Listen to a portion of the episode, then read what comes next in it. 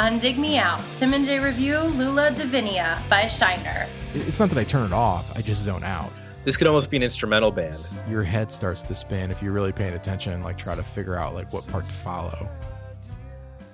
Hello and welcome to another episode of Dig Me Out. I'm your host, Tim Minichi, and joining me once again, Jason Ziak. Jay, Yeah. we are we are on episode two of season two of Dig Me Out. Did you ever think we'd make it to season two?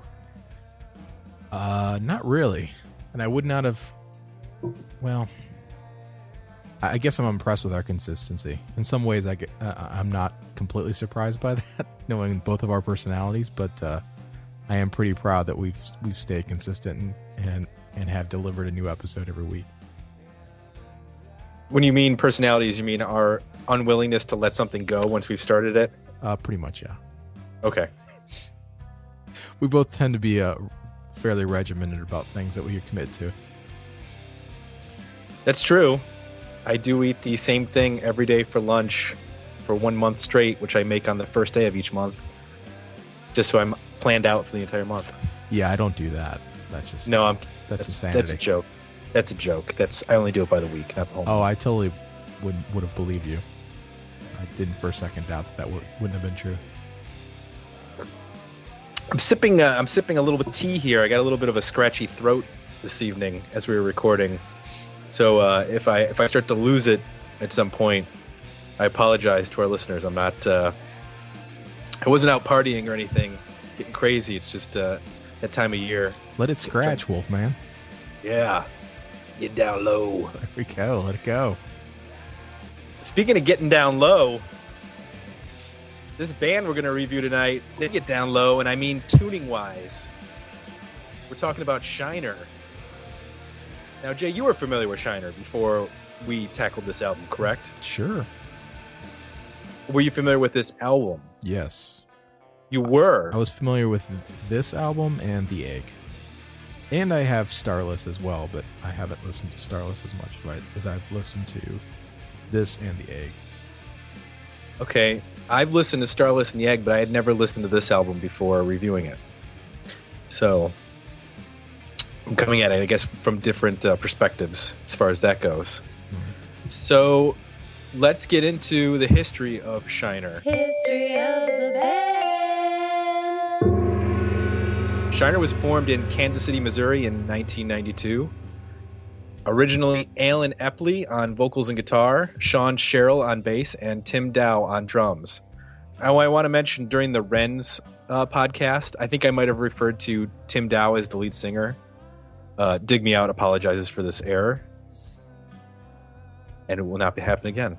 Obviously, I meant to say Allen Epley is the lead singer of uh, Shiner. You gonna say something, Jay?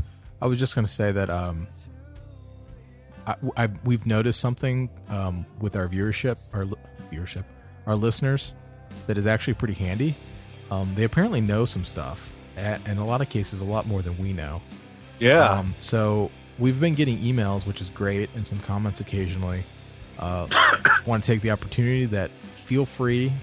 Um, if we say something inaccurate here about the bands, please, by all means, go to the comments and correct us. I think that'd be a great place to to uh, to get the story straight and to uh, to get the real information. So yes, please. you know better than we do, awesome. We won't be offended. Please go. No. So the first release from Shiner was in 1993. It was an EP on DeSoto Records.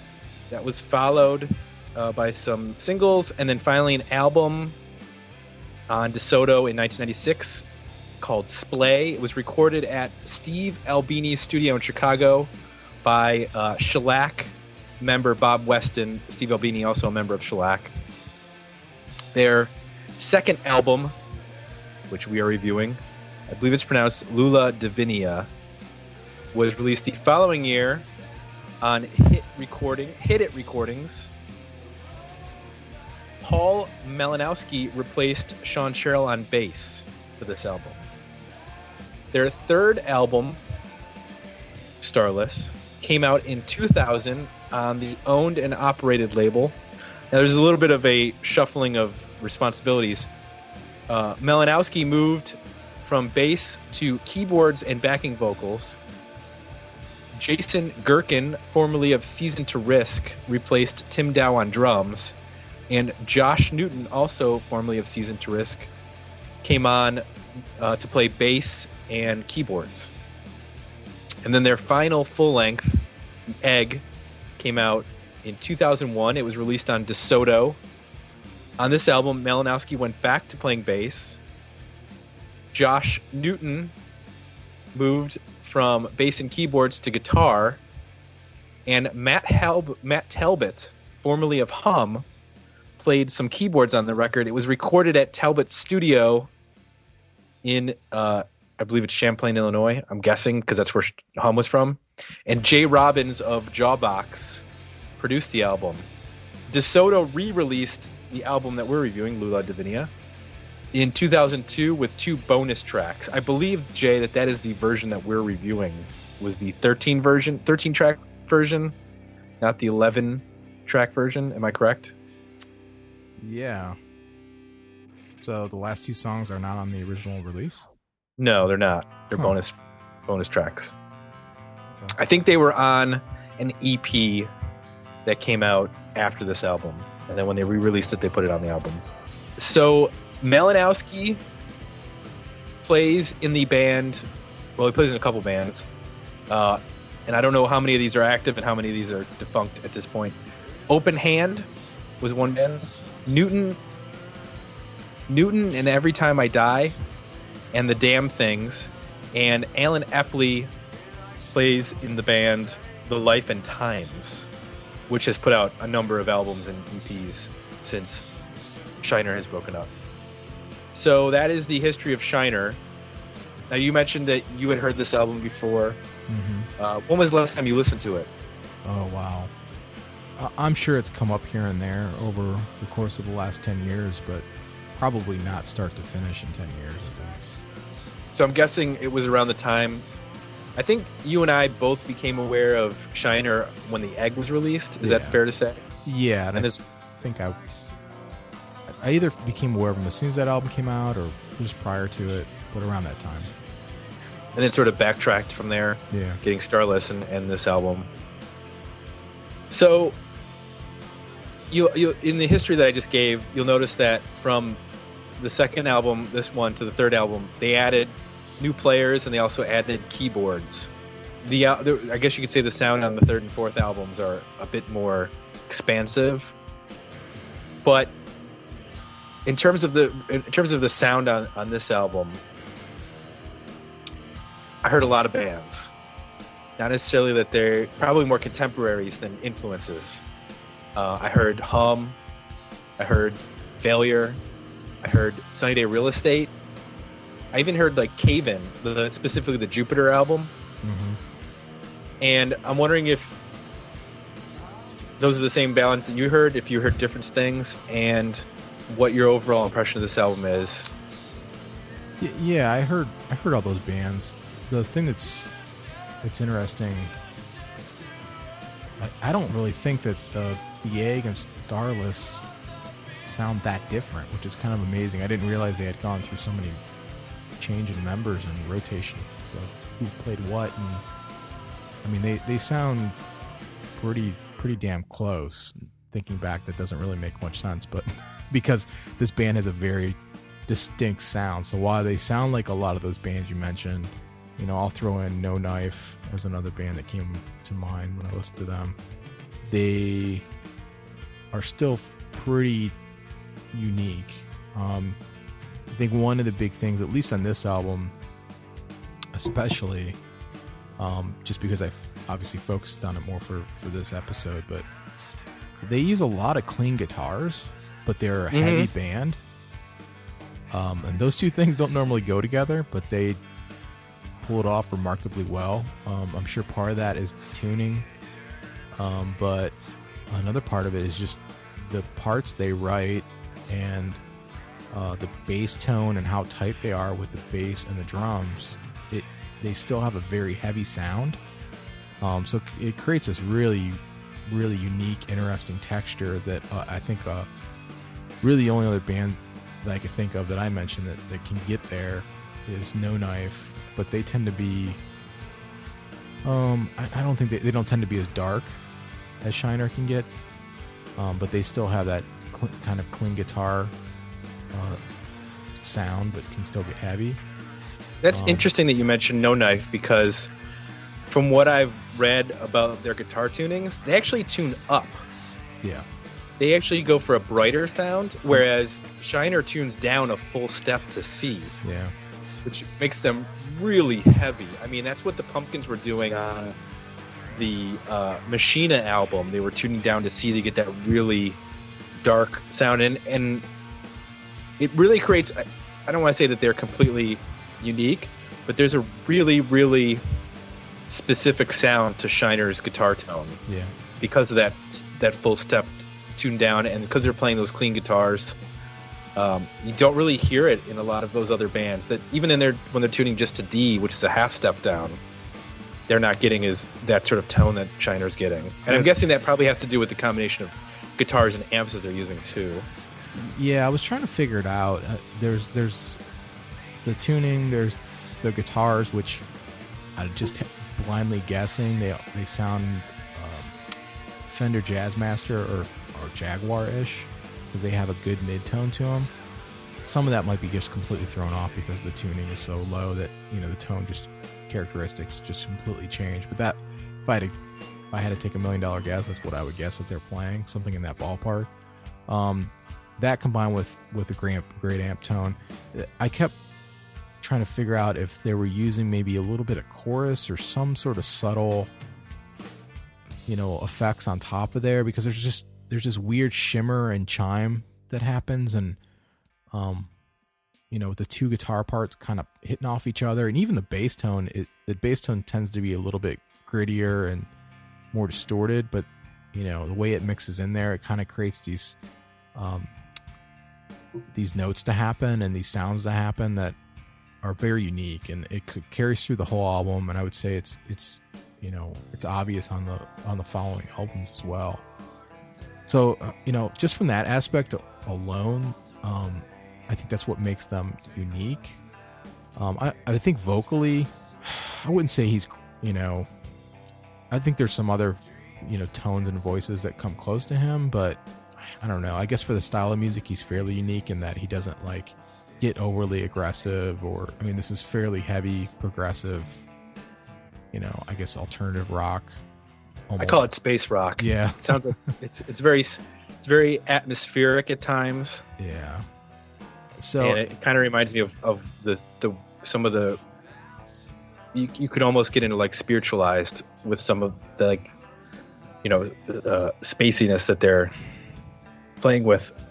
but it's very it's very intricate though it's very Yeah, I mean, al- almost overly complex, especially on this album. I mean, there are some parts where your head starts to spin if you're really paying attention and like try to figure out like what part to follow. It's it's so um, layered and com- complex.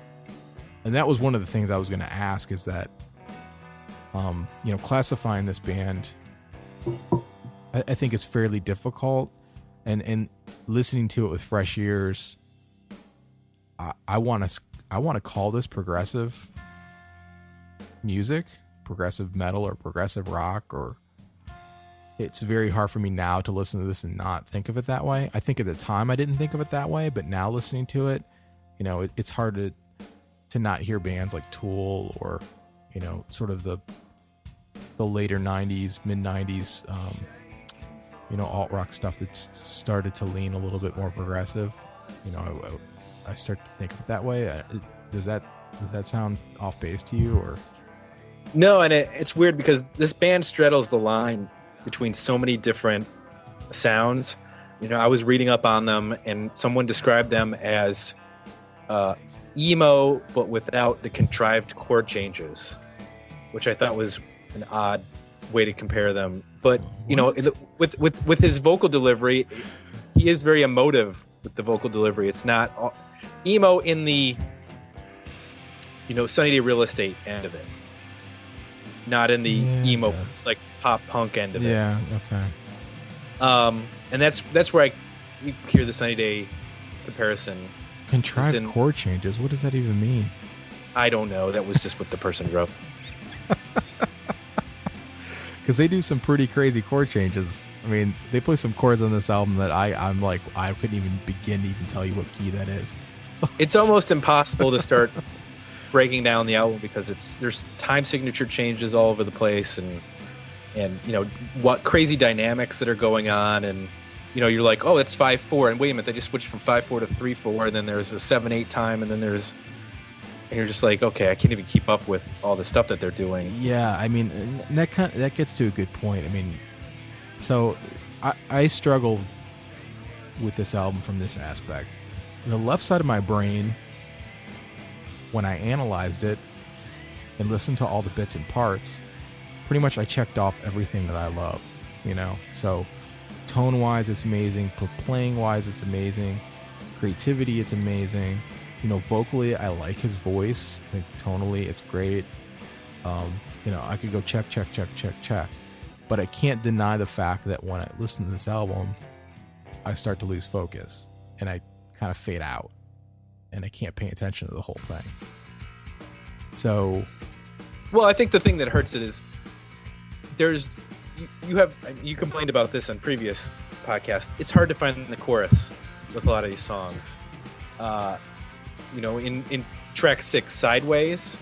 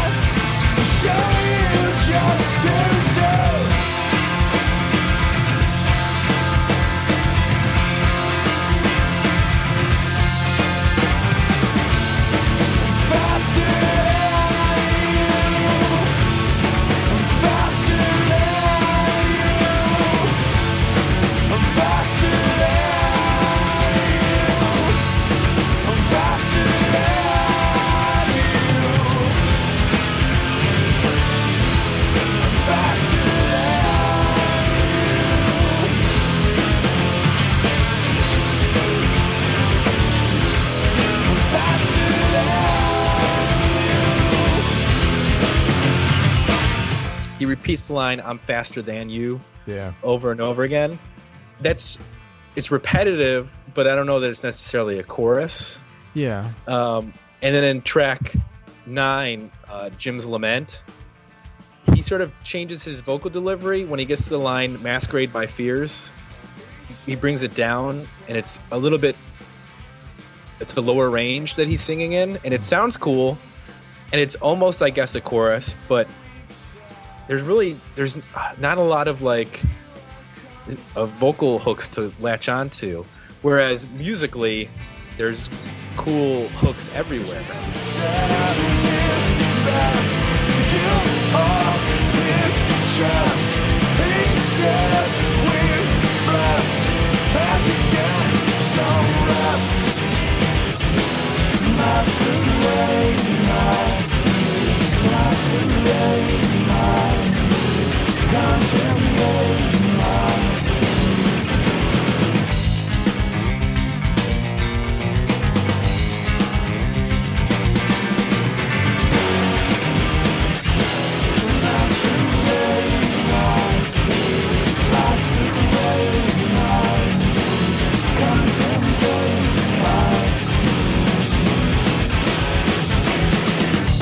Yeah, and I also found that when there is a good vocal, and I don't saying good vocals because it sounds stupid, but a vocal that um, I guess is strong or compelling or draws me in, it's usually at the cost of the music becoming much more simple.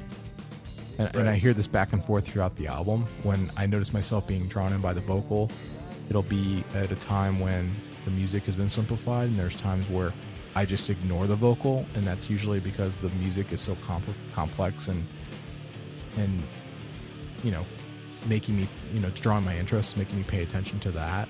Um, they're they're very rarely ever able to find that uh, those spots where those can, can can coexist and become one and truly work together. Um, one is always at the cost of the other. It seems through through the whole album. In a lot of ways, and I I think they actually do this on the last album. This could almost be an instrumental band. Yeah, You know, they're so good musically, and I think there is an instrumental track on the Egg that's really good. Uh, there's one on You know- here too, isn't uh well, uh, pinned Yeah, is it's basically just two chords, and then they're like picking over top the two chords, and there's some distorted vocals and it's that ex- are on that song. It like bridges the other two songs together too. Yeah, Bridges, Sideways, and Shelf Life. Yeah, uh, which I wanted to mention Shelf Life because um, it's a cool song musically and, and the vocals are fine. At the end of the song, he starts screaming, and he, that's the one thing he can't sort of pull off. Yeah. His voice just is way too thin to do to do screaming justice yeah, the, the way that you you would need to, um, unless they were to double it up. Which it doesn't sound like his voice is being doubled. he does some um, harmonies here and there with himself. Uh, they're barely harmonies, but he'll do like uh, his normal med- medium to range vocal, and then he'll do one lower. I think there's one or two spots in the album verses he does that in, but yeah, he doesn't. He's not capable of doing anything sort of high. In this, the scream would would be his attempt at that, and as you you're mentioning, he doesn't do that very well, and, and that that becomes a real I guess that's where it becomes a real liability to me is that his voice does in terms of when you have music this complex and you know some of the songs are short but other ones get fairly lengthy um, and progressive you i don't know i want that stuff to build to something. And usually a vocal a singer that can you know sort of change himself up and go into another range plays that off. Um, I mean, you even see it with like uh, um, Mars Volta, which you know Right. they're for the most part a jam band or a modern progressive alt rock band or whatever you want to call them, and he's able to sort of when they get to the high parts, you know, the the really manic, crazy parts or heavy parts, you know, he can go high with his vocal, and it sort of adds this intensity to it, and everything, you know, comes together, and it um, you know, gives you goosebumps. He can't do that, so the band gets more intense and louder, and he just is kind of stuck where he is, and the music has to carry it. Um, and, and I don't want to sound overcritical because musically it's really, really cool. I mean, they do some stuff that's just mind blowing. There's some no, there's some some notes and patterns on here where I'm like, is that Middle Eastern? Like, where are they getting this from? Like, what? I couldn't even begin to figure out how to play any of that. They're drawing on a lot of different things. I mean, I can hear Sonic Youth. I can hear the shoegaze of the early '90s. Um, I can hear, you know, obviously like My Bloody Valentine in terms of the the way that they're bending notes using the whammy bar, which Swervedriver figures into that in Yeah. some ways. You know, there's just there's so many different. I, there's some times where I'm like, listen to, it, I'm like, that sounds like a jazz riff that they're playing there. Yeah. I think it's in uh also in Jim's Lament. They get to this like uh, part of the song where he's hitting these like single chords and it's on the backbeat. So it it really accents the tempo uh, or, or the beat of the song in this weird way and it, it sounds like like a jazz riff almost there's a lot of that stuff going on where you, you hear it and you're like man that sounds like you know would be a horn riff in a jazz song or, Yeah. or it sounds like you know some sort of a, a noise part out of a out of a mid late 80s sonic youth album especially uh, you know if you look at it with the two bonus tracks cake should have been what would be the last song on the original album and the end of cake is ju- is just like everything the band is in terms of like riffing like they throw like seven different riffs into the end of that one song Mhm. where they're like doing descending riffs and all these like their bass is going one way and the guitar's going another way it's it's amazing i would have this is a band that like i would have loved to have seen them in a small club where they've got you know full stacks and just are blazingly ear shatteringly loud. Oh, it would have been And, uh, mind blowing. I kind of think that uh, there's a Cincinnati band um, whose name I'm blanking on at the moment. Maybe This uh, Jay Thistle. That they, this would have been sort of a, a comparison in terms of their sound and in terms of their loudness.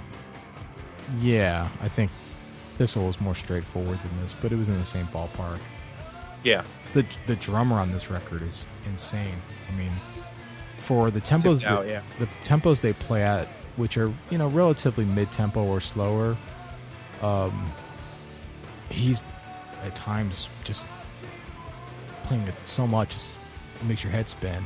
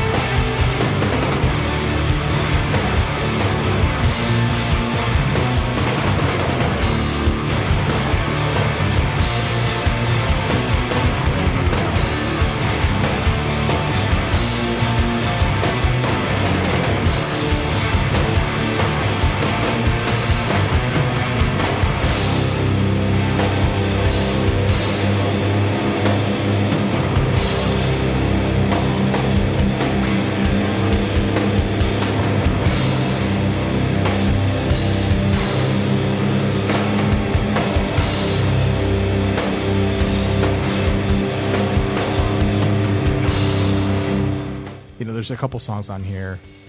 Um, yeah, by, by the end of the song, I'm, I'm I was just listening to him and just thinking to myself like, I'd be so exhausted at this point of the song, and it's not even a fast song. Like he's just doing so many accents and just, it's like every beat he plays is considered.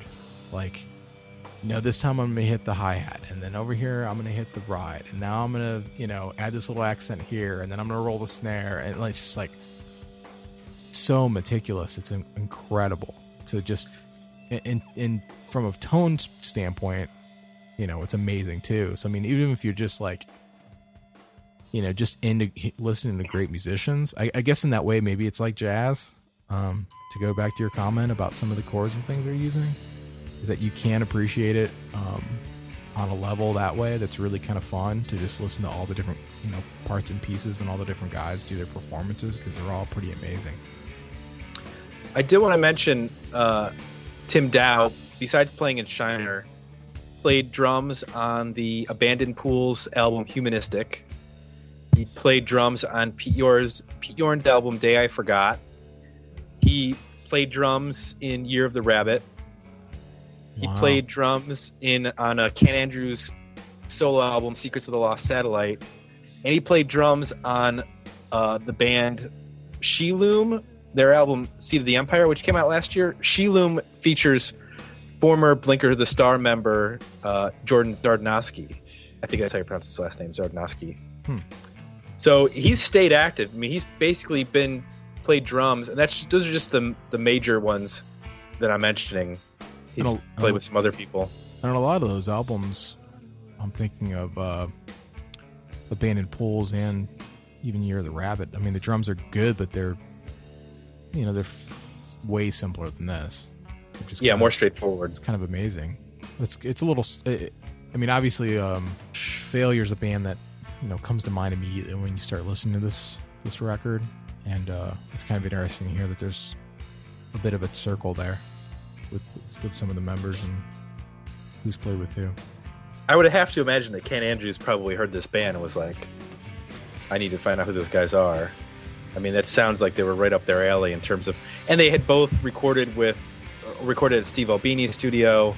Mm. So, you know, there for all we know, there might have been a relationship going back years. If Tim Dow would like to send us an email, let us know what, what how that all worked out. We, we, we appreciate it. Um, we mentioned a lot of bands. Uh, in terms of who you might think that this album would be for, like besides people who are fans of Failure, um, Hum, Sunny Day Real Estate, You're the Rabbit, Cave In, Jawbox.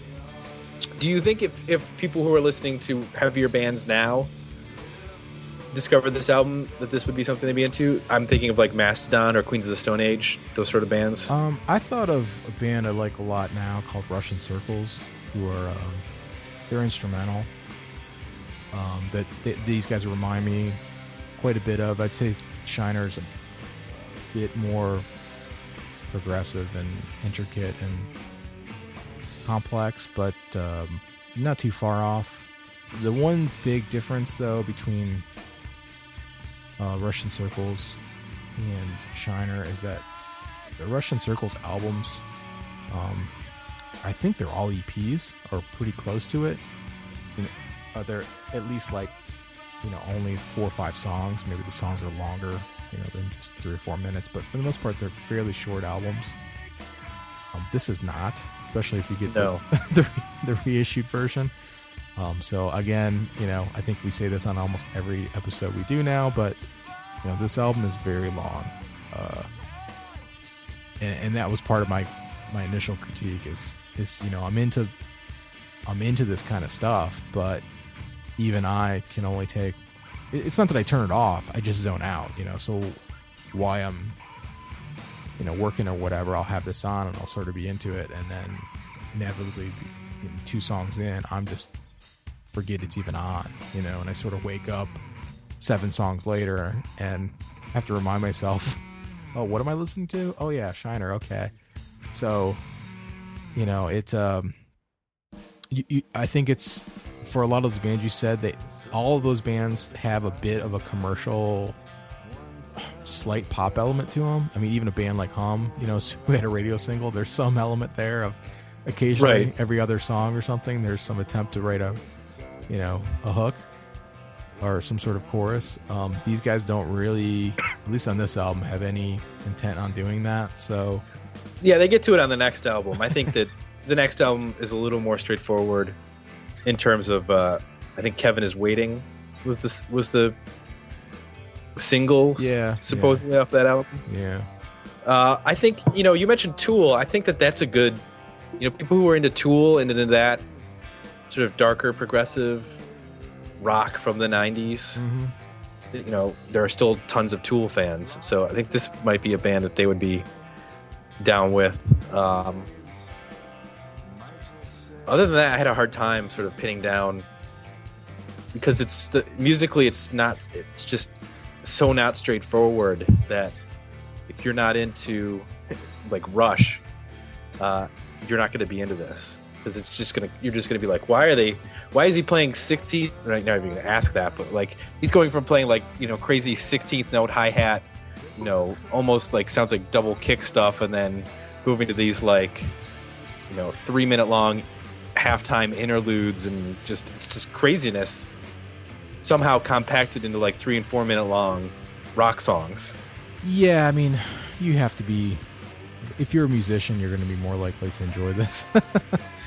um, Yeah. I, I think they're a musician's band for sure. If you don't have that uh, musician's ear where you can appreciate all of the, the nuance and detail and um, just how meticulous they are and and creatively from a microscopic level, you know, that's what it comes down to for me is that when I break it down into its small little parts and pieces, I appreciate it way more than I do when I step back and just try to listen to it a whole as a whole and have it grab a hold of me. It, it doesn't consistently do that. So I think you have to have, uh, have a musician's ear to be able to appreciate it at that level. Probably not that other non musicians can't, but it definitely helps if you play a little bit to appreciate all the insanity that's going on from song to song and even within individual parts of songs. So I think we're both on board with Shiner. I think that's safe to say. Uh, I still prefer, I think, the Egg in terms of an overall album. Would you? Is that? You know, we can't review that one. So, in terms of the the Shiner catalog, do you have a preference? Oh, you know it's tough. I, I revisited the egg briefly uh, after listening to this, and I, I was kind of in. I'm kind of into this record. I mean, I think it sounds great. Um, I think it's a little bit more unique. I think the egg is them taking on and showing their influences a little bit more.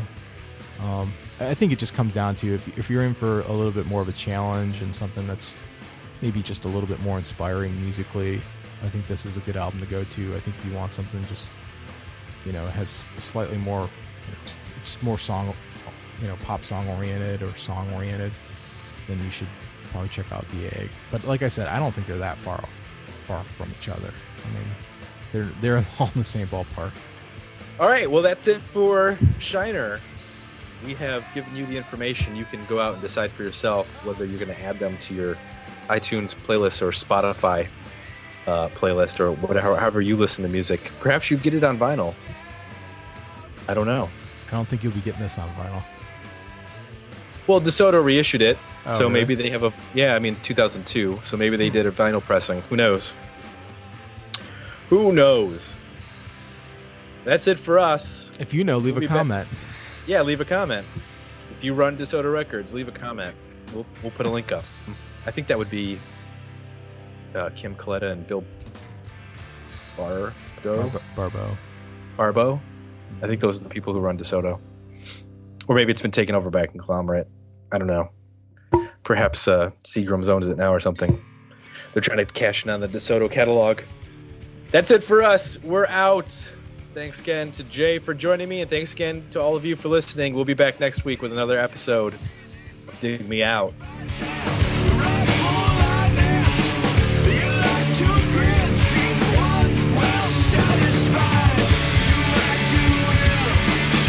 Want to leave feedback? Join the conversation about this episode. Visit digmeoutpodcast.com for links to our Facebook page and Twitter feed.